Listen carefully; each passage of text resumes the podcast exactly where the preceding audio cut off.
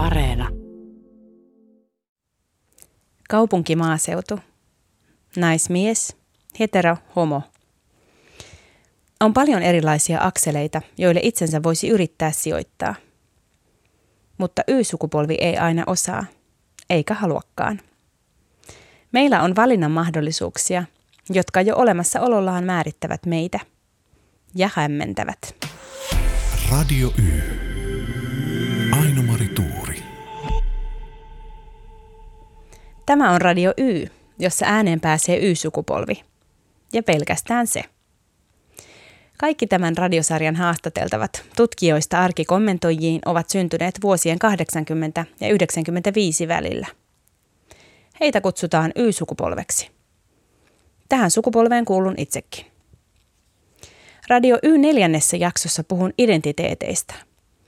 Siitä määrästä rooleja, jonka sukupolvena olemme voineet ottaa.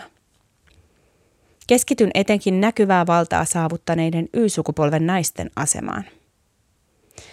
Ääneen pääsevät muiden muassa viestintäpäällikkö siis Milla Halme. Se hetki oli niin kuin meidän elämässä olennainen, me perustettiin ryhmä niin kuin meille, mutta sitten tämä kokemus olikin yhteinen paljon isommalle porukalle. Sekä Ruokalahden kunnanjohtaja Tuomo Sallinen. Monesti herättää vähän hymyilyä se, että taas on kunnanjohtajalla vauhti päällä ja nyt pitää asioita saada tehtyä vähän nopeammin, mitä ehkä aikaisemmin totuttu. Minä olen toimittaja Aino-Mari Tuuri ja minun identiteettini ovat oi niin moninaiset. Radio Y. Millainen minä olen ja miten siitä muille kerron? Entä mikä on paikkani tässä maailmassa? Tällaisia ovat hyvin tavanomaisetkin kysymykset, joita ihminen jossain vaiheessa elämänsä miettii. Viimeistään aikuisena jonkinlainen identiteetti pitäisi kai olla muodostunut. Siis Y-sukupolvella jo hyvän aikaa sitten. Mutta onko? Sosiaalisen median kanavat ovat olleet niiden kanssa kasvaneille Y-sukupolvelle yksi laajentunut identiteetin muodostamisen projekti. Aivotutkija Katri Saarikivi arvelee näin. Et ehkä sitä merkityksellisyyttä haetaan just sit sen oman identiteetin kautta yhä enemmän, että et sometetaan, että mulla on tämmöinen näin ihana elämä, saisinko hyväksyntää, saisinko sen sosiaalisen palkinnon, saisinko sitä kautta merkityksen, että mä niin kuin join skumppaa tuolla mattolaiturilla eilen tai tässä on vasta poimimani mustikat. ja ne sosiaaliset palkinnot onkin sitten todella väkeviä. Ja se on jännää, miten voisiko olla niin, että se somekin nyt niin kuin tarjoaa just sitä toisten hyväksyntää ja sitä yhteisöön kuulumista, jota aikaisemmin vaikka uskonto kirkossa käyminen toi. Sen takia, senkin takia se on varmaan niin koukuttavaa. Se, että saa palautetta siitä, että oletko arvokas. Aika usein saa palautetta, että et ole arvokas. Identiteetin muodostaminen on kuitenkin luisunut tuonnemmaksi. Juttelin tutkija Rasmus Mannerströmin kanssa pidentyneestä nuoruudesta ja epävarmoista identiteeteistä. Mannerström kuvailee näin. Eli tällaiset perinteiset äh, aikuisuuden merkkipaalut, koulutuksen päättäminen, työelämään siirtyminen, perheen perustaminen, naimiseen meno, niin poispäin, niin nämä on kaikki siirtynyt paljon myöhäisemmäksi. Eli joskus 40-50 vuotta sitten nämä nämä, nämä niin kuin tavallaan tapahtui jo 20-25 vuoden iässä ja nyt nämä tapahtuu paljon myöhemmin, tai nämä saavutetaan paljon myöhemmin, jos ollenkaan. Ja näin ollen mä en itse tutkinut tätä ilmiötä sinänsä siinä mun väikkärissä, mutta mun väikkärissä mä totesin vaan, muun muassa kun mä tein jonkin verran kansainvälistä vertailua, niin totesin sen, että, että suomalaisilla nuorilla aikuisilla, jotka ovat siis 25 ja 29 vuoden iässä, niin, niin heillä on edelleenkin erittäin epävarmat tulevaisuuden suunnitelmat. Eli heillä tavallaan puuttuu semmoinen selkeä käsitys siitä, että mi- mihin ovat menossa, miltä, miltä tulevaisuus näyttää. Ja tämä sitten tietenkin tämä liittyy moniin eri yhteiskunnallisiin tekijöihin, esimerkiksi todella epävarmaan tai epävarmiin työmarkkinoihin, epävarmiin parisuhteisiin, harrastuksiin, moniin eri tällaisiin ilmiöihin tai tekijöihin, jotka aikaisemmin oli paljon pysyvämpiä, niin ne on nykyään kerta kaikkiaan paljon enemmän muutoksessa tai jatkuvassa muutoksessa, ja siksi tätä, voisiko sanoa, pysyvyyden tunnetta on vaikeampi saavuttaa. Mitä luulet, jos olisit tutkinut yli 30 niin olisiko siellä tullut vastaan tämä ihan sama ilmiö, että se on vieläkin haussa, se identiteetti? Ehdottomasti, jos lähdetään tutkimaan vain yli 30-vuotiaita, niin, niin varmasti löytyy paljon heitäkin, joilla on edelleen epävarmat, epävarmat tulevaisuuden, tulevaisuuden suunnitelmat tai epävarmempi, epävarmempi kuva itsestään, mutta että se ehkä sitten selkenee pikkuhiljaa, mutta tämä on siis vaan hitaampi prosessi nykyään on niin paljon vaihtoehtoja ja niin paljon mistä valita.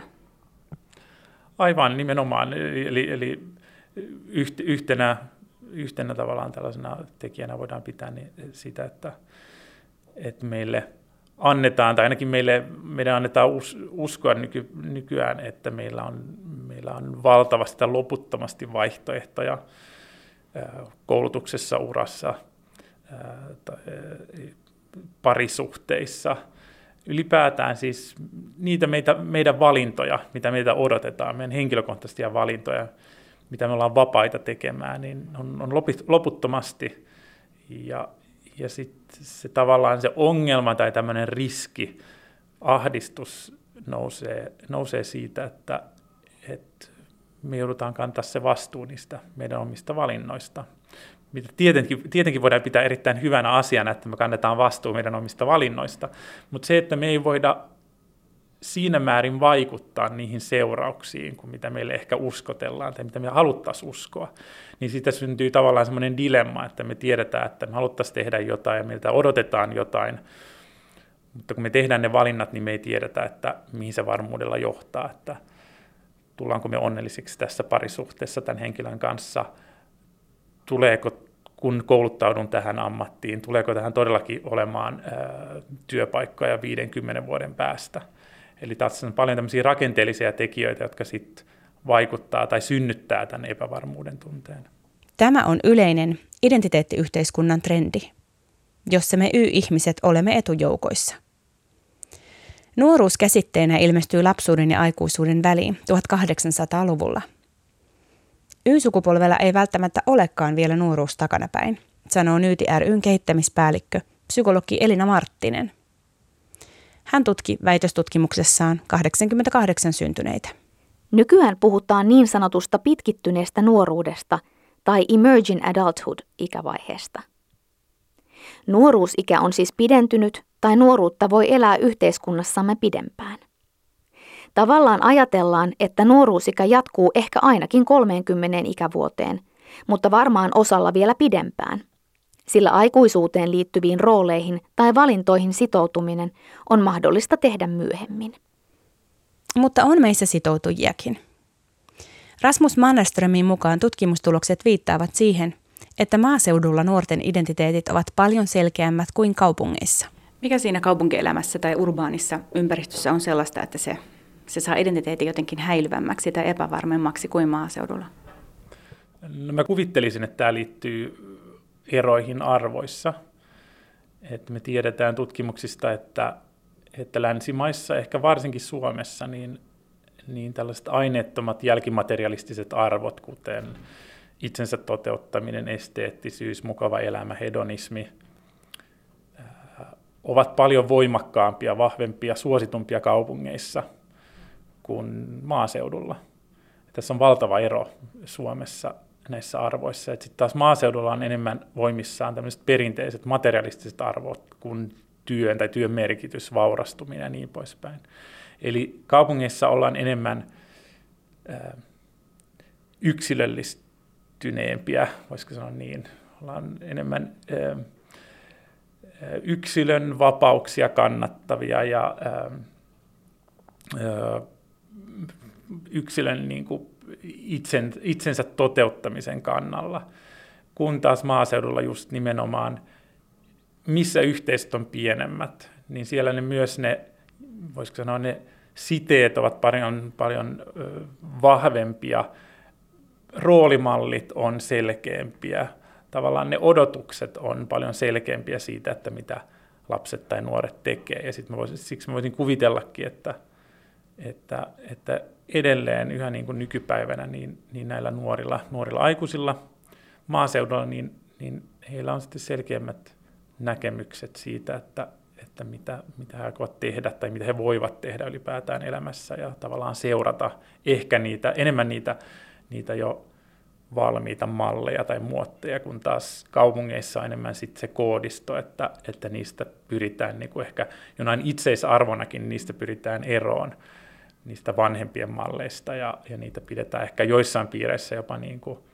todella ahdistavina näitä niin kuin vanhempien omia esimerkiksi urapolkuja tai parisuhteita. Ja, ja tässä nimenomaan se vapaus tai vapauden ehkä dilemma tulee sitten esille, että, että se pitää itse etsiä se oma tie, mikä saattaa olla erittäin ahdistavaa, koska näitä, jos ei halua näitä valmiita muotteja tai malleja seurata, niin sitten se on itse luotava. Ja, ja sitten tavallaan palataan taas tähän, että kun jotain on tehtävä itse, tehtävä ne omat valinnat, ää, luotava se oma ura, niin, niin silloin myös tulee se astuu se epävarmuuskuvaan niin se, että millä, missä määrin mä voin itse vaikuttaa niihin, niihin seurauksiin. Radio Y.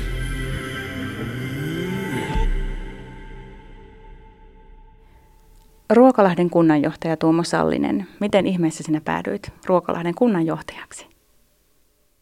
Tarinahan lähtee ihan alun perin siitä, että yliopistossa opiskelin ja piti harjoittelupaikkaa lähteä etsimään ja laitoin sitten viesti Iisalmen kaupungin hallintojohtajalle, että olisiko mahdollista päästä työharjoitteluun ja sieltähän tuli sitten vastaus, että ei olla nyt työharjoittelijoita ottamassa ja näin ensi kesäksi. No, minä en luovuttanut siinä ja laitoin sitten tekstiviestin Esalle entiselle esimiehelleni, että no, mä voin tulla ilmoitteeksi, että nyt on semmoinen tilanne, että opintolainat on vielä tältä vuodelta ottamatta ja voin sitten rahoittaa tämä kesäelämisen opintolainalla ja näin. Ja hän ilmeisesti vaikutti tästä vastauksesta ja soitti perään, että tuu sitten haastattelu, kun noin kova into on harjoitteluun tullut ja pääsi Iisalman kaupungin keskushallintoon harjoitteluun ja siitä se putki lähti. Tämä tapahtui vuonna 2013. Tämmöinen Suomen kunnanjohtajakenttä on ollut aika iäkäs. Sä oot itse 30. Miltä tuntuu olla yksi Suomen nuorimmista kunnanjohtajista? Ei oikeastaan mitenkään erikoiselta. Aloitin kuntapuolella työt keskushallinnossa vuonna 2013 ja sen jälkeen olen huomattava ajan jo työskennellyt kuntajohtajien kanssa ja näin, niin ehkä siihen on kasvanut nuoresta iästä huolimatta. Mikä sinua, Tuomo Salinen, on pitänyt itäsuomalaisissa pikkupaikoissa? Siihen on monia syitä. Varmasti päällimmäisenä se, että aina on ollut tarjolla hyviä ja mielenkiintoisia työpaikkoja. Totta kai työpaikalla on todella suuri merkitys ihmisen elämässä, mutta sitten kokonaisuutenakin mä viihdyn hyvin Itä-Suomessa, tykkää itä-suomalaista elämänmenosta ja ihmisistä. Yleinen ilmapiiri on ehkä vähän rennompi mitä isommissa kaupungeissa ja asioilla ei ole välttämättä niin kiire mitä Etelä-Suomessa ja maakuntakeskuksissa. Mainitsit aiemmin, että koet olevasi jotenkin itäsuomalainen tai ehkä istuvasi semmoiseen itäsuomalaiseen kulttuuriin. Millainen identiteetti sinulla muuten on? Koetko nyt olevasi jotenkin keski-ikäinen kunnan isä? No, kyllähän se väistämättä vaikuttaa, kun työkaverit ja kollegat on huomattavasti vanhempia. Mutta siinä mielessä en koe olevani, kun liikkuu tuolla erinäköisissä tilaisuuksissa ja näin, niin kyllä se palaute on välillä aika julmaakin. Mikäs poikainen tänne tulee ja näin. Ja aika usein ei vakavasti oteta, varsinkin jos sattuu parta olemaan ajettu, niin silloin saattaa tulla aika tiukkaakin kuittia, että et voi olla kunnanjohtaja näin. Mutta sitten toisaalta mä oon hyvin aikaa saava kaveri ja paljon on saanut asioita tehtyä ja näin. Niin Ruokalahella on tottunut jos porukka siihen, että kunnanjohtaja näyttää vielä aika nuorelta. Näillä mennään. Se on yllättävää, koska sä oot kuitenkin nyt jo 30 ja ollut täysi-ikäinen jo pitkään ja tehnyt näitä hommiakin jo kauan, niin mitä luulet, minkä ikäinen sinun pitäisi olla tai minkä ikäisen näköinen Y-sukupolven edustaja, että olisit vakavasti otettava? Kyllä mä sen olen huomannut, että jos on partaa pitänyt, niin sillä on vaikutusta ollut, että sillä on otettu vakavammin, mutta lähtökohtaisesti ihmiset on tottunut kuitenkin siihen, että kunnanjohtajat näyttää neljä viisikymppisiltä ja aika usein ovat vielä miehiäkin. Mutta nyt täytyy sanoa, että ala on naisistunut voimakkaasti ja se on ihan hyvä asia kokonaisuutena. Mä itse koen, että molempien sukupuolten edustus kuntajohtajissa on äärimmäisen tärkeää. Millainen yhteys sinulla on muihin nuorempiin kunnanjohtajiin? No, nuorilla kunnanjohtajilla on tämmöinen WhatsApp-keskusteluryhmä, uuden sukupolven kunnanjohtajat. Ja itse täytyy todeta, että en kauhean aktiivinen ole siinä ryhmässä. Joskus seuraan ajankohtaisia aiheita ja silloin tällä saatan viestiä laittaakin, mutta siinä mielessä on kuitenkin yhteys, että helpommin uskaltaa olla henkilökohtaisesti yhteydessä, jos huomaa, että joku asia askarruttaa jotakin tai joku keskeinen teema on pinnalla. Ja kyllä mä oon saanut kuntajohtajista ihan hyviä ystäviäkin ja esimerkiksi tämmöinen hyvin tunnettu Juuan kunnanjohtaja Markus Hirvonen, nuorempi kaveri, niin hän on minun opiskelukaveri. Ja aika usein, kun vähän miettimistä tai muuten vaan sydämellä asioita, niin Markukselle tulee soitettu, että miten menee. Ja sitten keskustellaan ajankohtaiset asiat. Ja sitä kautta ne ratkaisut löytyy. Näin. Toimii myös toisinpäin. Terveisiä Markukselle. Kyllä. Millainen on uuden sukupolven kunnanjohtaja tämän WhatsApp-ryhmän te- viestien valossa? No, kyllä se varmasti on nopea liikkeisempi ja no, innovatiivinen on ehkä, no ei paras sana, mutta kuitenkin hyvin kuvaava sana tässä yhteydessä. Eli ratkaisuja halutaan löytää ja niitä aika usein löydetäänkin. Ja asioihin ei suhtauduta ehkä niin virallisesti ja vakavasti, mitä aikaisemmin ollut. Että kyllä siellä huumoriakin löytyy ja sitten ratkaisuja etsitään hyvässä hengessä ja näin. Pystytään käsittelemään asioita ratkaisuhakuisesti ja nuorikkala. Radio Y. Vuonna 1999 Salatut elämät-sarja oli Suomen katsotuimpia – ja Kalle-nimisen hahmon homoseksuaalinen suudelma sai palautekanavat tukkoon. Kallen tarina oli sellainen, jossa myös Y-sukupolvi saattoi seurata ei-heteroseksuaalisen nuoren elämää joka päivä parhaaseen katseluaikaan. Vaikka televisiohahvojen seksuaalisuutta ei olisi miettimällä miettinyt, kuten me emme tehneet, katsoimme vain. Monipuolisuus arkipäiväistyi päivä päivältä. Tutkija Karla Malm tarkasteli pro gradutyössään seksuaalikasvatusta peruskoulun yläkouluikäisten oppikirjoissa. Y-sukupolven oppivuosiin ajoittuu seksuaalikasvatuksen suuri murros. Se liittyi seksuaaliterveydellisen puhettavan läpimurtoon. Seksuaalisuus siis käsitteellistyi terveyden ja hyvinvoinnin kysymykseksi, joka läpäisi peruskoulun seksuaalikasvatuksen. Viimeistään digitaalisuus vapautti meidät löytämään juuri itsellemme sopivat keskusteluryhmät tai alakulttuurit vaikka maailman ääristä. Kai tämä kaikki oli nuorelle jotain peilin kaltaista. Maailman avautumisen myötä silmät avautuivat näkemään sitä, millaista muilla oli.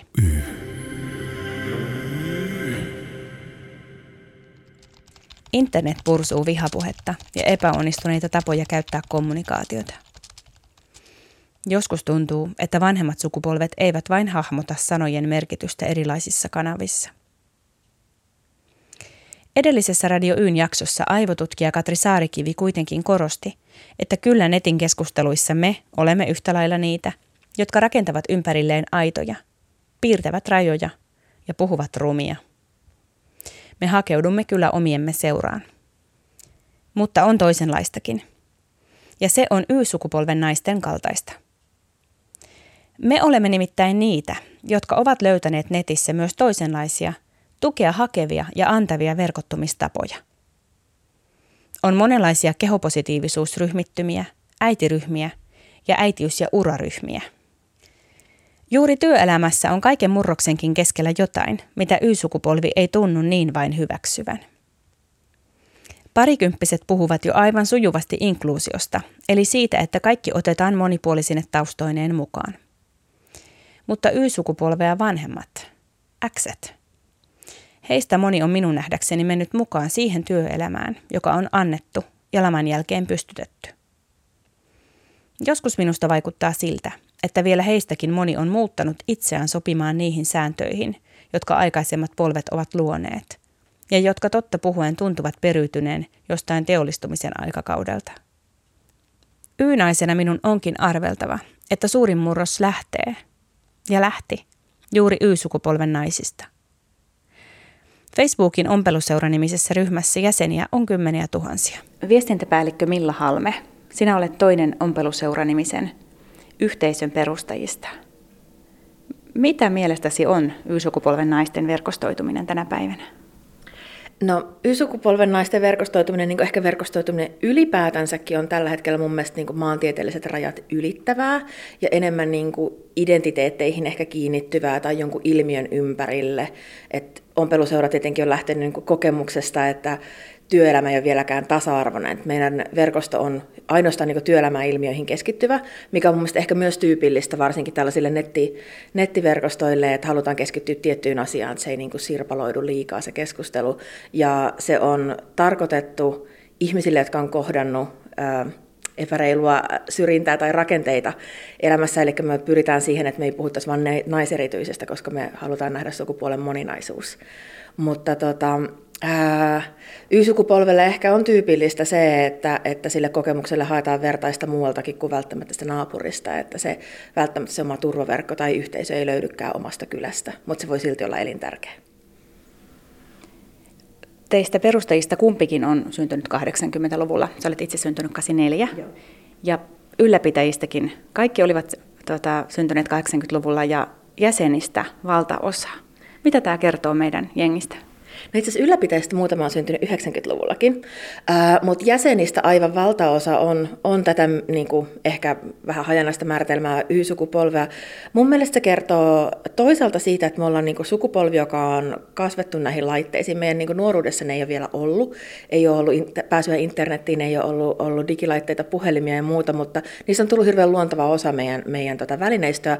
Ja me ollaan ehkä voitu tuoda sit sellaisia, mistä me ollaan nähty malleja. Onhan naiset verkostoitunut jo kauan aikaa sitten Suomessakin, ja isoimpina esimerkkinä suffragetit eri puolilla maailmaa, ja, ja tota, niin, ompeluseurakin on meiltä niin kuin silmänisku menneiden aikojen ompeluseuroille, missä naiset on tavannut ehkä niin kuin hyväksyttävän syyn verukkeen alla, eli, eli ompelutöiden, mutta siinä samalla on yleensä pistetty niin oman perheen ja kylän asiat kuntoon ja saatettu tehdä keskenään niin tärkeitä päätöksiäkin. Mutta silloin, sit, silloin ehkä naisilla on ollut sellainen vahtiva silmä, niin meillä, meillä se taas on nyt ollut meillä niin voimaannuttava sana.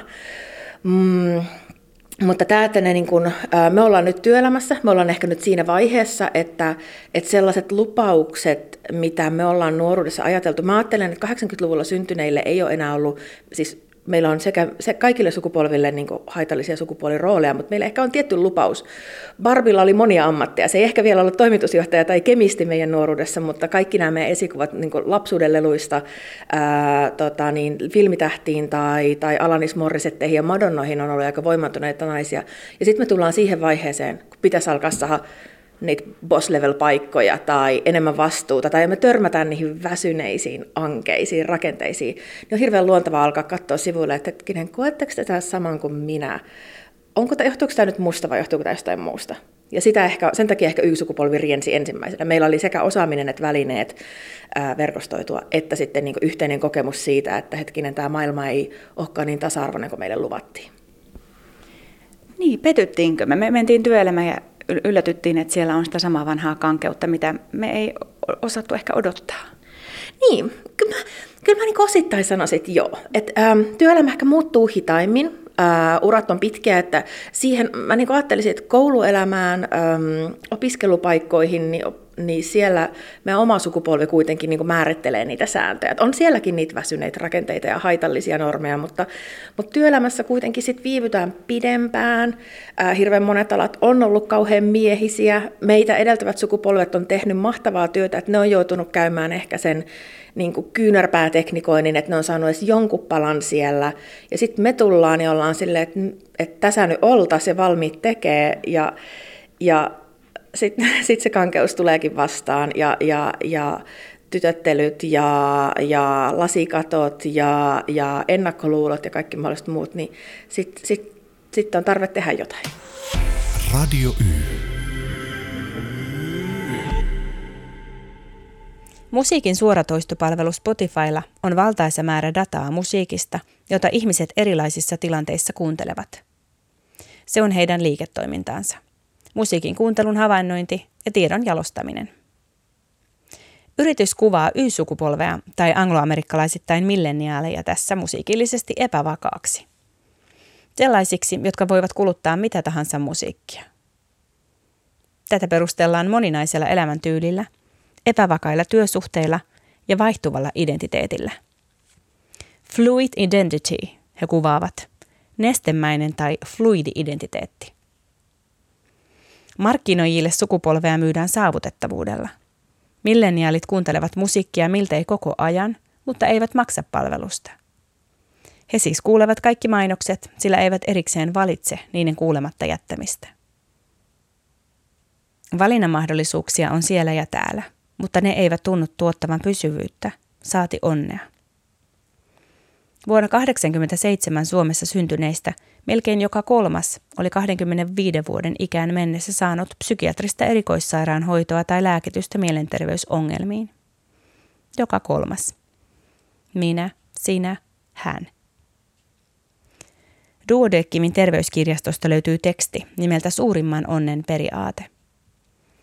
Sen mukaan individualismi ja itsensä toteuttaminen lisääntyvien kulutusmahdollisuuksien maailmassa on lisännyt vain rajallisesti ihmisten tyytyväisyyttä.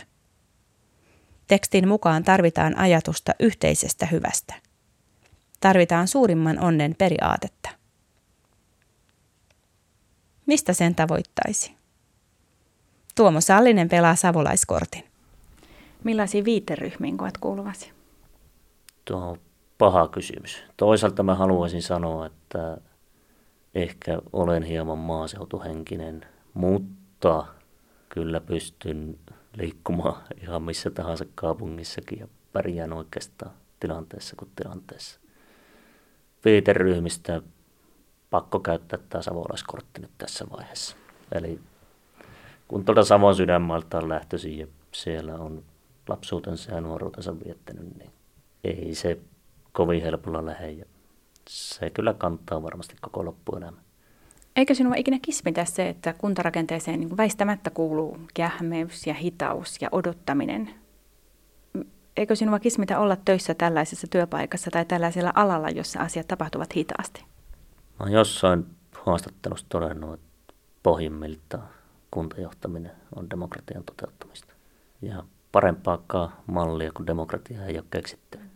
Niin siinä mielessä hyväksy hyvinkin tämä asioiden hitauden ja aikaisemmin se kismitti enemmän.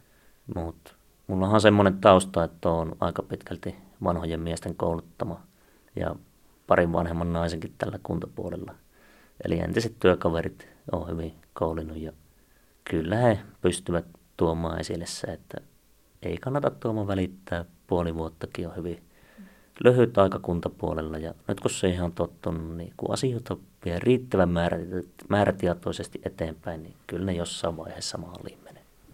Ajatteletko sinä niin, että puoli vuotta sinun elämässäsi on lyhyt aika? Ajattele, ei se ole yhtään mitään. Se ei todellakaan yhtään mitään kuntapuolella. Että jos asia menee valtuustotasolle päätettäväksi, niin ihan nopeimmillaan sen voi saada muutamassa viikossa käsiteltyä, mutta aika usein asian käsittely saattaa ottaa muutaman kuukauden ja joskus sen puoli vuottakin. Radio Y.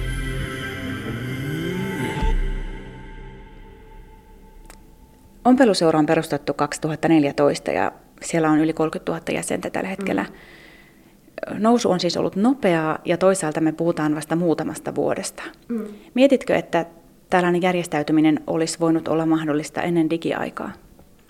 No ei meidän kaltainen. Öm, ja mun mielestä ehkä toi 2014kin kertoo, koska siis mehän ei lähetty per, perustamaan valtavaa verkostoa, vaan me, ää, Marja kutsui mut mukaan, kun hän kohtasi, e, Marja Teikari, joka on meidän toinen perustaja, kohtasi tota, työelämässä mielestään epäreilun tilanteen ja sisuntui siitä. Me oltiin aikaisemmin tehty, tehty törmäilty opiskelumaailmassa ja muuta, ja hän sitten kutsui mut mukaan, että, että olisiko tässä mitään, pitäisikö, ja, ja kutsuttiin vain lähimmät ihmiset, jotka mä ajattelin, että oli samankaltaisessa elämäntilanteessa. Että se 14 kuvastaa sitä, että me oltiin joku aika sitten valmistettu, me oltiin hetki oltu työelämässä, ja sitten me katsotaan toisimme, että hetkinen. Ja se oli sellainen sparrailuryhmä, sitä oikeastaan mitä ompeluseura tekee nykyäänkin, että on hakemassa työpaikkaa, miten mun pitäisi valmistautua. Eli kaikki ei kuitenkaan ole mitään niin tasa-arvoränttäystä, vaan hyvin pragmaattista sellaista, että onko kukaan aikaisemmin ollut etävideohaastattelussa työhaastatteluun, tai, tai miten olette neuvotellut lomista, tai, ja sitten tämä iänikuinen toistuva kysymys, että, että tota, olen saamassa lapsen, mutta voinko silti mennä työhaastatteluun, tai miten kerro, missä vaiheessa kerrotte pomolle, olen määräaikaisessa työsuhteessa tai vastaavia. Mikä kuvastaa myös sitä, että meillä on rakenteita, jotka ei ole ratkaistu. Mutta siis, että se, se hetki oli niin kuin meidän elämässä olennainen, me perustettiin ryhmä niin kuin meille, mutta sitten tämä kokemus olikin yhteinen paljon isommalle porukalle. Ja vaikka se on ollut suljettu ryhmä ja sen idea on se vaan se, että ihmiset saa kutsua niin kuin omi, omia kavereitaan mukaan. Nyt meillä on väylä, väylä tulla, vaikka ei olisikaan siellä kavereita, mutta tota, se mun mielestä kaikilla tavalla kuvastaa niin meidän omaa hyvin niin henkilökohtaisesta kokemuksesta lähtenyttä tarvetta, joka sitten ei ollutkaan oikeastaan henkilökohtainen, missä päästään näihin verkostojen ja ompeluseuran voimaan. Että monet sellaiset asiat, mitkä me ollaan niin kuviteltu, että minä tässä nyt yksin kannan tätä taakkaa, niin, niin onkin aivan yhteisiä kokemuksia. Aikaisempien sukupolvien naiset ei välttämättä ole ymmärtänyt tai saanut kohdata sitä tilannetta, että muilla on ihan samat haasteet. Ollaanko me tässä nyt onnekkaita? Kyllä minusta toi onnekkaita on hyvä sana. Et, ää, tavallaan niin kaikki kiitos aikaisemmille sukupolville, mutta he on joutunut olemaan niitä, mitä englanniksi sanotaan, niin trailblazereita, että et, et se eka nainen jossain. Ja ihan sama, mihin niin kuin vähemmistönsä kuulut, niin on ihan hirveän raskasta ollut eka jossain, kun muutkin harjoittelee sitä, että miten mä nyt huomioin sut. Ähm, ja tota, nämä on ollut niitä, jotka on sitten joutunut mä inhoon niitä sanontoja, niin että, että nainen on nainen, naiselle susi tai muuta, mutta ehkä on niin kuin, joskus ajettu sellaisen position tai kokenut olevansa sellaisessa positiossa, että tänne mahtuu meitä vain yksi. Ja, ja tota, meillä se ei ole enää todellisuutta, että on työelämä parempi, on työelämä muuttunut eteenpäin. Niin meillä on niin kuin mahdollista sekä niin kuin katsoa sivuille, että are you seeing what I'm seeing, mutta ehkä myös niin kuin katsoa taaksepäin, että ketä sinne jää ja ketä mä voisin vielä niin kuin kiskoa mukaan. Et, meillä on raivattu vähän tilaa, ja nyt mun mielestä on meidän velvollisuus raivata sit lisää tilaa vielä ympärillemme.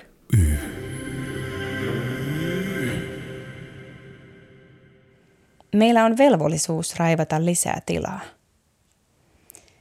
Y-sukupolven naisena olen tietenkin seurannut tasa-arvoliikehdintää omasta näkökulmastani. Minä huomaan eron juuri siinä, miten nainen antaa itselleen luvan olla työelämässä. Onko työelämässä pitänyt olla niin hyvä jätkä, self-made woman, että ei ole intoa eikä voimia raivata muille naisille tilaa? Onko ollut aina se porukan ainoa nainen, joka on ottanut vastaan kaiken epäreiluuden ja siksi muut naiset ovat alkaneet tuntua enemmän uhkalta kuin tuelta? Onko päätynyt painamaan omaa sukupuoltaan enemmän alas kuin nostamaan ylös? Katson tätä hämmentyneenä.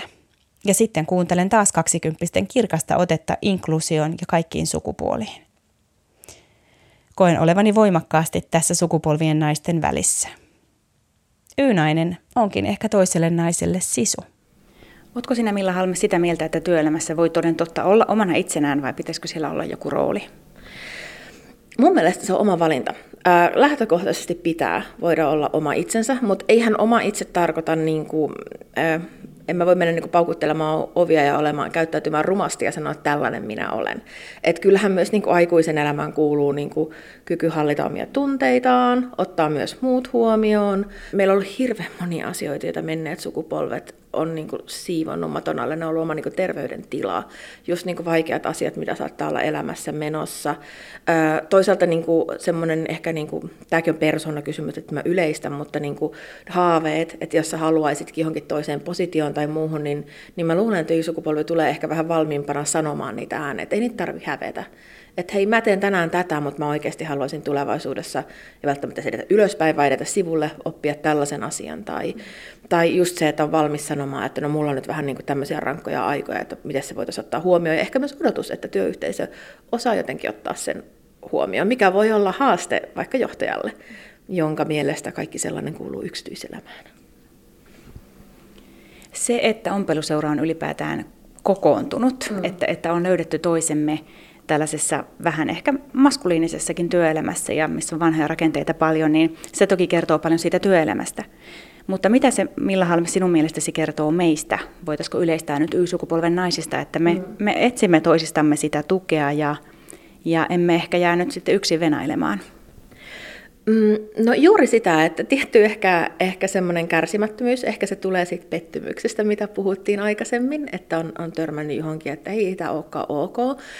Se on malli, mikä me ollaan opittu. Näin on ratkottu ongelmia aikaisemminkin Suomessa ja maailmalla, että tullaanpa yhteen, keskustellaan, mennään eteenpäin.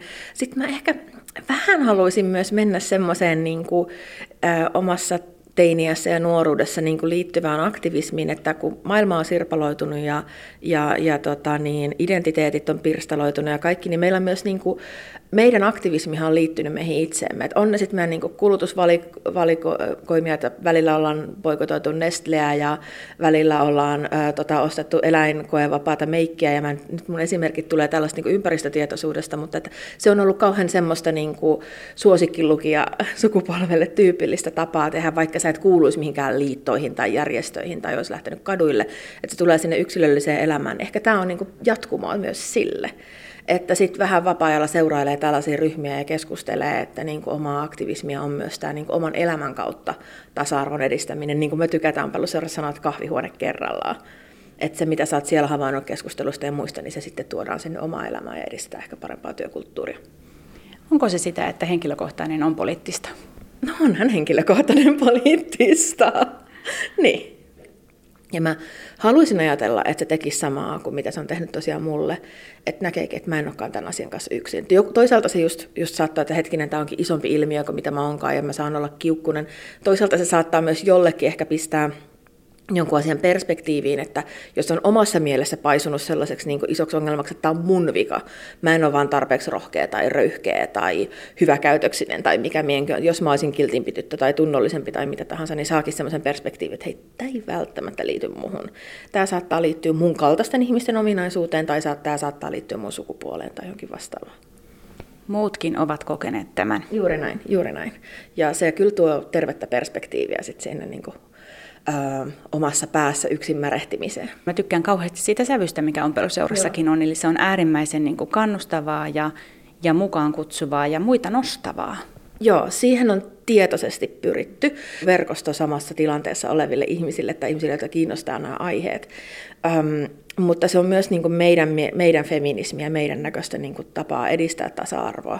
Että olla mahdollisimman inklusiivinen ja olla huomaavainen. Ja myös niin kuin, silloin, kun joku menee vähän tunteisiin, niin tunteet on tärkeitä, mutta sitten muistetaan, että, että me ei tiedetä sen toisen kokemusmaailmaa. Että me keskustellaan tästä kuitenkin vain Facebookin välityksellä, että niin oletuksia toisesta ei kannata tehdä. Se ei hyödytä yhtään ketään. Mainitsit nyt tuon sanan inklusiivisuus. Mitä se tarkoittaa sinulle itsellesi?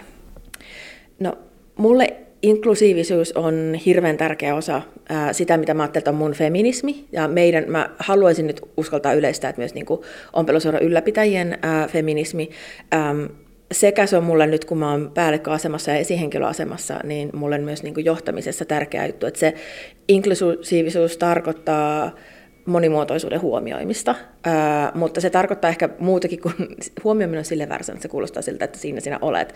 Niin kuin sen, sen suorastaan niin kuin syleilyä, että kaikki ollaan erilaisia ja yritetään, ää, yritetään sen lisäksi, että huomioidaan toiset, niin olla myös niin kuin mukaan kutsuvia. Mun mielestä inklusiiviset työpaikat on parempia työpaikkoja, koska monissa meissä saattaa olla myös sellaisia asioita, mitkä ei näy ulospäin, mitkä ää, tota, ja kun, kun sä huomioit, että ihmisissä on erilaisia, ihmiset voi kuulla erilaisiin marginaaleihin, ihmisissä on erilaisia piirteitä, niin sä ehkä myös pystyt johtamaan heitä paremmin, pystyt rekrytoimaan erilaisista taustoista olevia se työpaikat ja yhteisöt ja perheet ja muut on sitä niin kuin voima, voimakkaampia, kun kaikki voivat kukoistaa.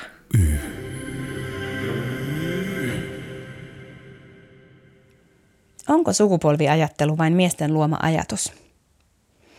Usein päädytään puhumaan teknologian sukupolvista ja Y-sukupolven kohdalla aina peleistä. Y-sukupolvi on kyllä kunnostautunut etenkin maailman käytetyimpien digipalveluiden perustajina ja kehittäjinä. Facebookin porukka, etunenässä 84 syntynyt Mark Zuckerberg, Instagramin Kevin Syström, syntynyt 83, ja Mike Krieger, 86. Snapchatin perustajat 88 ja 94 ja niin edelleen. Kaikki he ovat Y-sukupolven edustajia, mutta myös valkoihoisia miehiä. En tiedä, onko se silloin sukupolvi, sukupuoli vai enemmänkin yhteiskuntaluokkakysymys. Ainakin heillä on ollut pääsylaitteiden äärelle. Ja oikea ajoitus. Olen usein miettinyt, millainen on naisten näkökulma sukupolveen ja millainen se on Y-sukupolven kohdalla. Tätä tutkinut Mikko Piispa toteaa kirjassaan 900 Y-sukupolvesta, että hyvin usein sukupolvikokemus on neutraali tai maskuliininen. Sukupolvitutkija Semi Purhonen toteaa väitöskirjassaan näin. Sukupolvikäsite oli alusta saakka poliittisesti latautunut – se palveli käsitettä kehittäneiden ja sen merkittävyydestä vakuuttuneiden eurooppalaisissa suurkaupungeissa asuneiden miesintellektuellien omia intressejä, tulevaisuutta koskevia toiveita ja utopioita. Käsite on perustaltaan syvän elitistinen.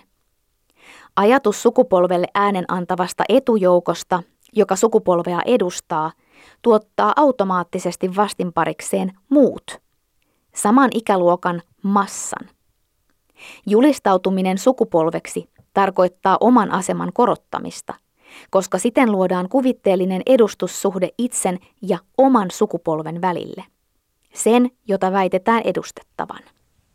Onko Y-sukupolven miehillä tarpeeksi omia verkostoja, joissa ei tarvitse olla roolia ja joissa saa puhua henkilökohtaisia asioita?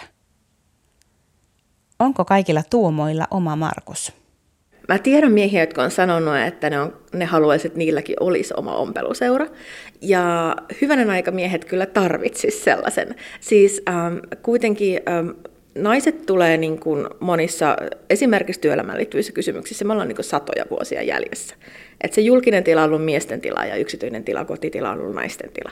Mutta nämä roolithan on niin epäreilut molemmille sukupolville, niin kuin hiljalleen ollaan havahduttu. Ja miehillä on ihan yhtä lailla ärsyttäviä rooleja, mihin heitä niin pistetään, mitkä saattaa äm, tota, lamaannuttaa tai estää etenemistä tai olemasta oma itsensä ja, tai, ja tuomasta parhaita puolia itsestään esiin, ja niistäkin toivottavasti hiljalleen päästään. Mutta toisaalta, kun se julkinen tila on miehinen tila, niin mä nyt tutkimatta asiaa teen yleistyksen, että onhan internet myös ihan niin kuin hirveän monet foorumit ja muut miehisiä tiloja. Että sitten jos sä puhut, että missä ne ysukupolven miehet niin kuin hyvässä mielessä verkostoituu, niin heillä on varmaan omat ryhmänsä ja muut, mutta sittenhän meillä on, niin kuin, on olemassa Actionit ja ylilaudat ja hommafoorumit, niin pääasihan ne on miehisiä tiloja. Twitterkin tuntuu ihan hirveän maskuliiniselta alustalta, jos sä haluat käydä siellä yhteiskunnallista keskustelua. Ja, ja sitten, että me valitettavasti seurataan tällaisia stereotypioita, että sitten taas tämä niin kuvallinen alusta Instagram on hirveän feminiininen ja tilastotkin kertoo, että se on niin naisten käyttämä. Ja kyllä se rehellisesti sanottuna on mullekin se turvallinen tila, kun käy vähän pistämässä esimerkiksi työn puolestaan niin jotakin Twitteriin ja sitten lähtee sieltä välillä niin ihan häntä koipien välissä luikkien, että kuinka niin kuin aggressiivinen se alusta on. Ja mä en haluaisi ajatella, että aggressiivisuus on niin kuin miesten ainoa tapa verkostoitua tai olla. Tässä mun mielestä on myös niin kuin sellainen, kun palataan tähän sukupuolikysymykseen, niin epäreilu asetelma, että meillä naisilla on siihen niin kuin annettu juurikin sukupuoliroolien takia paremmat edellytykset. Öm, ja mä mä oon siitä tosi tosi harmistunut, koska tietenkin siinä tulee sitten heti sellainen kollisio, että toisilla on niin tunnetaidot ja haluaisi käsitellä ja puhua niistä, ja toisilta se ikään kuin, niin kuin roolien puolesta kielletään, jos nyt puhutaan tämmöistä niin kaksinapaisesta sukupuolesta. Mm, Mutta tota, niin, mä halusin ajatella, että meillä olisi tosiaan niin edellytykset siihen. Mä kaipaan ihan kauheasti, ja mitä ompeluseura mulle osittain antaa, on se niin kuin myötämielisen lukemisen ja tulkinnan tapa mitä mun mielestä koulussakin on opetettu ja mitä niin kuin jokainen meidän opettaja harrastaa meitä kohtaan, että pyrkii lukemaan sen viestin sellaisena, kun sä oot sen tarkoittanut. Ja sitten kysyy sen kysymyksen, että tarkoitiko se tätä. Meillä on niin kuin sekä iso tehtävä haastaa meitä edeltäviä, että sitten niin kuin huomioida ne muut. Ja, ja sitten mun mielestä tärkeää, näin, näin feministinä on aina, aina sanoa se, että kun meitä edeltävät sukupolvet on meille raivannut sitä tilaa, niin meillä on niin aivan ehdoton tehtävä raivata niin lisää tilaa. Et ei jäädä vaan, vaan siihen niin omaan kokemukseen, vaan katsoa, että mitä kaikkia muita, muita identiteettejä ihmisillä voi olla ja miten he voi voida paremmin ja menestyä työelämässä. Radio Y.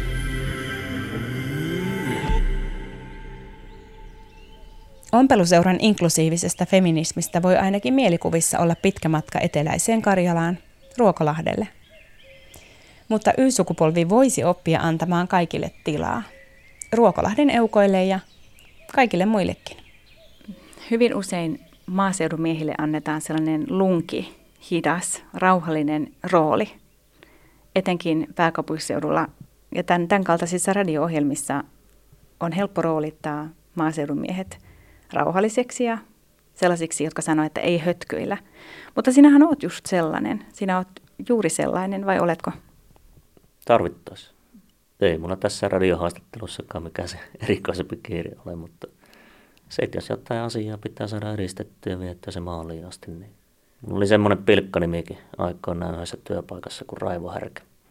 Se perustui tähän yhteen klassikkoelokuvaan ja tarvittaessa, kun asioita pitää saada aikaan, niin sitten ei tunteja lasketa ja töitä tehdään ihan täysillä. Mulla on semmoinen ehkä erityispiirre, että pystyn keskittymään asioihin äärimmäisen hyvin. Jos mun keskittyminen menee ihan äärimmäisyyksiin, niin mä unohdan jopa syödä. Mainitsit tuon muutaman kilometrin päässä olevan tehtaan miehen. Yleensä kun puhutaan sukupolvista ja ikäkohorteista, niin puhutaan niistä ihmisistä, jotka ovat muuttaneet kaupunkeihin tai opiskelevat tai ovat siellä töissä. Mutta sitten hirveän usein on erikseen tämä ryhmä itäsuomalaiset miehet. Sinä olet itse Tuomo Salinen itäsuomalainen mies ja tunnet heitä ja teitä paljon. Mitä kuuluu Y-sukupolven miehille täällä idässä? Y-sukupolven miehet kamppailee varmasti ihan samoja ongelmien kanssa täällä idässä, mitä etelässäkin. Työllistyminen on haasteellista. Tietynlainen jakautuminen on, eli osa pärjää erinomaisesti.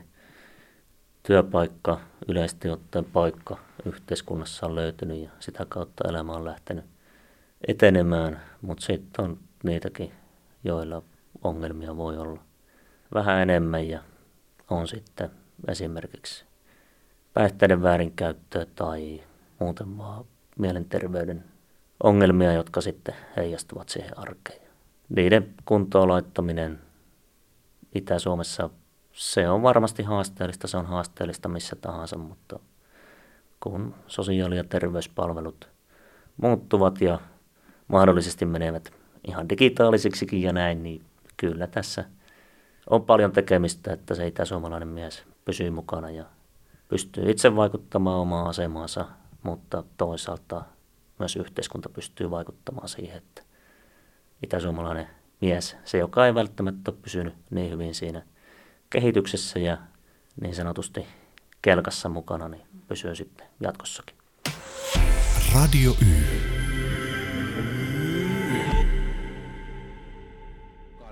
Tarja Halonen on mennyt johtoon.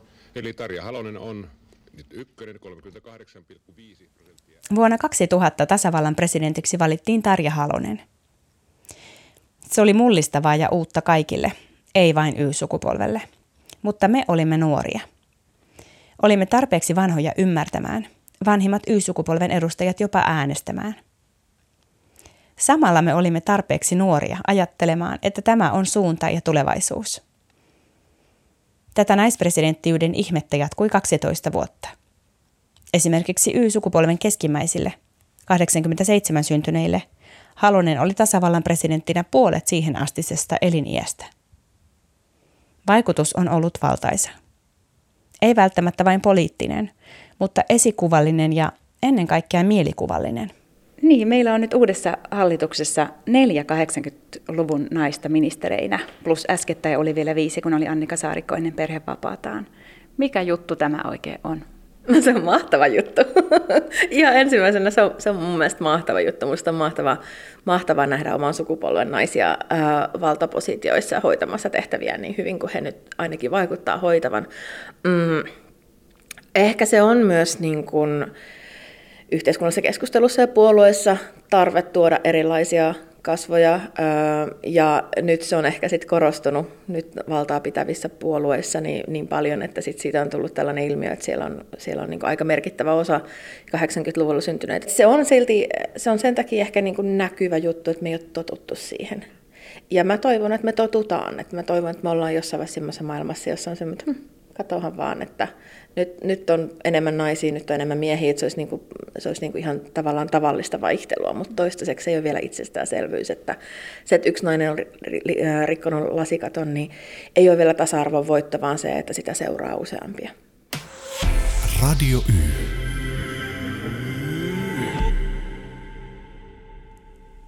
Mitä on se kuuluisa elämänlaatu? Onko se sitä, että haluaa asua sekä New Yorkissa että keskellä metsää? Näin pohdittiin Y-sukupolven tuntoja kuuteatterin Kaspar Hauser-näytelmässä viisi vuotta sitten. Miten paljon Y-sukupolven identiteetti voi olla kiinni maantieteellisestä sijainnista? Ainakaan tänä aikana, jona tietoliikenneyhteydet eivät ainakaan estä monessa fyysisessä paikassa työskentelyä.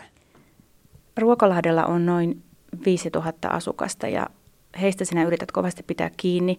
Suunta on hieman laskeva ja se on niin kuin monella muullakin suomalaisella pienellä paikkakunnalla, niin ikärakenne on aika vanha, iäkäs. Tännekin kaivattaisiin niin kuin monelle muullekin paikkakunnalle nimenomaan Y-sukupolvea tulemaan asumaan ja perustamaan perheitä ja tuomaan lapsia ja elämää. Miten, miten Tuomo Salinen heistä saisi kiinni? No, Ruokalahtihan on perinteisesti hyvin tunnettu asuinkunta. Tämä on luonnon kaunis paikka Saimaan rannalla ja itse näkisin, että monet nuoret lapsiperheet ja tulevat lapsiperheet arvostavat näitä luontoarvoja ja kunnan kauneutta. Ja no, tiivistettynä näkisin, että hyvällä maankäyttö- ja rakennuspolitiikalla sekä hyvillä kunnallisilla palveluilla, niin meillä on parhaat mahdollisuudet haukutella lapsiperheitä Imatra ja Lappeenrannan alueelta. Etenkin Y-sukupolvesta eli nuorista aikuisista, niin moni perustaa sitä perhettä sinne työpaikan perään, jos perustavat perhettä lainkaan, eli sinne kasvukeskuksiin ja suuriin kaupunkeihin. Miltä tämä kehitys näyttää nyt täältä sinun näkökulmastasi täältä Ruokolahdelta käsin? No kun työpaikat on siellä suurissa kaupungeissa, niin luonnollistahan se on, että siellä myös niitä perheitä perustetaan. Toki suurissa kaupungeissa on myös omat haasteensa. Asumisen hinta, arjen pyörittäminen ja yleisesti ottaa kasvuympäristö on, no ei passa kärjistää liikaa, mutta todennäköisesti kuitenkin hieman haasteellisempi kuin täällä maaseutumaissa kunnissa. Ja kyllähän perheen perustaminen olisi ja perheen pyörittäminen todennäköisesti helpompaa tämmöisessä mukavassa kehyskunnassa, kuten Ruokolahella, mutta jos näitä töitä ja muita mahdollisuuksia ei niin paljon ole, niin kyllä mä ymmärrän, että se vaikuttaa sitten siihen kokonaisuuteen, että muuttoliikettä maalle ei ainakaan toistaiseksi on näkyvissä. Mainitsit, että täällä on tänä vuonna syntynyt seitsemän vauvaa. Millaisia nämä Ruokolahden kunnan suurin piirtein Y-sukupolveen kuuluvat ihmiset ovat? Mikä on heidät saanut sinun käsityksesi mukaan jäämään tänne Ruokolahdelle? Kyllä, se työllistyminen on ollut asemassa ja monien pikkukuntien tavoin meilläkin ainakin silmämääräisten havaintojen perusteella niin nuorista erityisesti miehet jää näille pienemmille paikkakunnille. Naiset muuttaa helpommin opiskelemaan kasvukeskuksiin ja Etelä-Suomeen töiden perässä. Se aiheuttaa sitten omat ongelmansa. Perheen perustaminen tämmöisellä 5000 asukkaan paikkakunnalla ei välttämättä ole yhtä helppoa kuin 50-luvun Suomi-filmeissä ja ratotanssien aikaa. Mm. haasteita on nyt enemmän. Mutta näitä latotansseja ja juhannustansseja ja erilaisia tanssilavatansseja, niin niitä aika paljon järjestetään tuonne pääkaupunkiseudullekin. Että kyllä mä itse olen havaitsevinani, että Y-sukupolvenkin joukossa on jonkunlaista kaipuuta sellaiseen, on se sitten yhtenäiskulttuuria tai maaseutusuomea, mutta, mutta joku semmoinen havina siellä on. Mitä ajattelet siitä? On varmasti. Ja siis nämä niin sanotut retrotapahtumat kerää todella hyvin porukkaa. Kyllä meillä nytkin tunnetulla Suikkalan lavalla oli ollut tanssit juhannuksena, niin tiedän, että porukkaa oli. Ja nyt siellä ei enää vakituissa järjestetä tansseja. Tänä vuonna tuli muutos siihen, mutta aina kun järjestetään, niin yleisöä riittää ja hyvä näin. Tätä haastattelua tehdään nyt keskellä todella kaunista Suomen kesää ja Saimaan rannalla, Saimaan tuosta ikkunasta.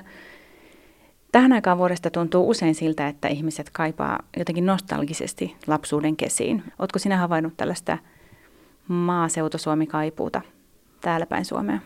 No kyllähän sen täällä Ruokalohdella havaitsee väistämättä. Eli meillä on kesäasukkaita täällä kunnassa huomattava määrä. Pelkästään kesämökkejä rakentuu koko aika lisää ja niitä on noin kolme ja puoli tuhatta kappaletta ainakin tällä hetkellä, mutta lähestytään hyvää vauhtia jo neljä tuhatta. Kesäasukkaiden määrästä esitetään erinäköisiä arvioita, mutta parhaimmillaan kesäasukkaita täällä on noin 10 000 Ja kyllähän se vilkastuttaa kyllä elämää kesäsi huomattavasti verrattuna mitä se on talvella ja muuta. Mutta mikä siinä on, että ihmiset haaveilee kuitenkin ainakin näin kesällä, että he olisi siellä laiturin nokassa ja tekisi töitä sieltä, etenkin tietotyötä luonnollisesti, niin siellä kesämökillä. Ruokalahtihan olisi juuri tällainen paikka.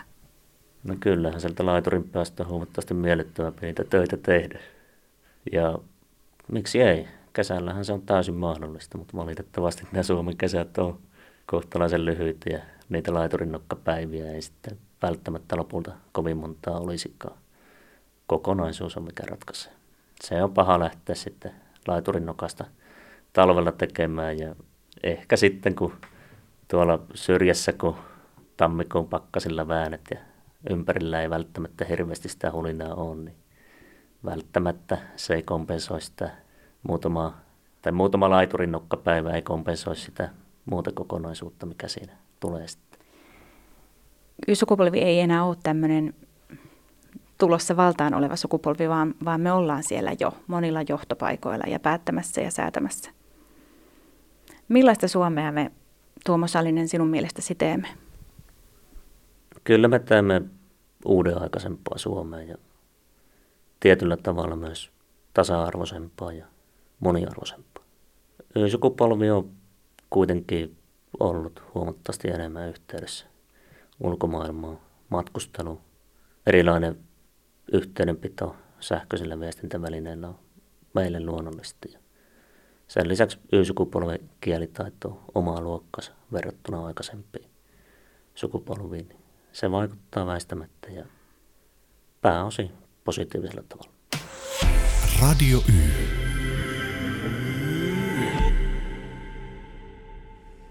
Tämä oli Radio Y neljäs jakso. Y-sukupolvi on kasvanut yltäkylläisten valintojen maailmassa, jossa mitään ei ole tarvinnut ottaa annettuna. Se on tarkoittanut myös sitä, että päätöksiä ja valintoja on pitänyt tehdä lukuisia. Millainen olen tyyppinä, kansalaisena, toimijana? Entä kuluttajana? Yksi Y-ihmiselle ominaisimpia tekijyyden muotoja on kuluttaminen. Myös silloin, kun sitä tieten tahtoen välttelee. Seuraavassa jaksossa puhun siitä, miten arki ja luksus ovat muuttuneet Y-sukupolven elämässä. Tule mukaan kuluttamaan. Radio Y. Aino-Mari Tuu.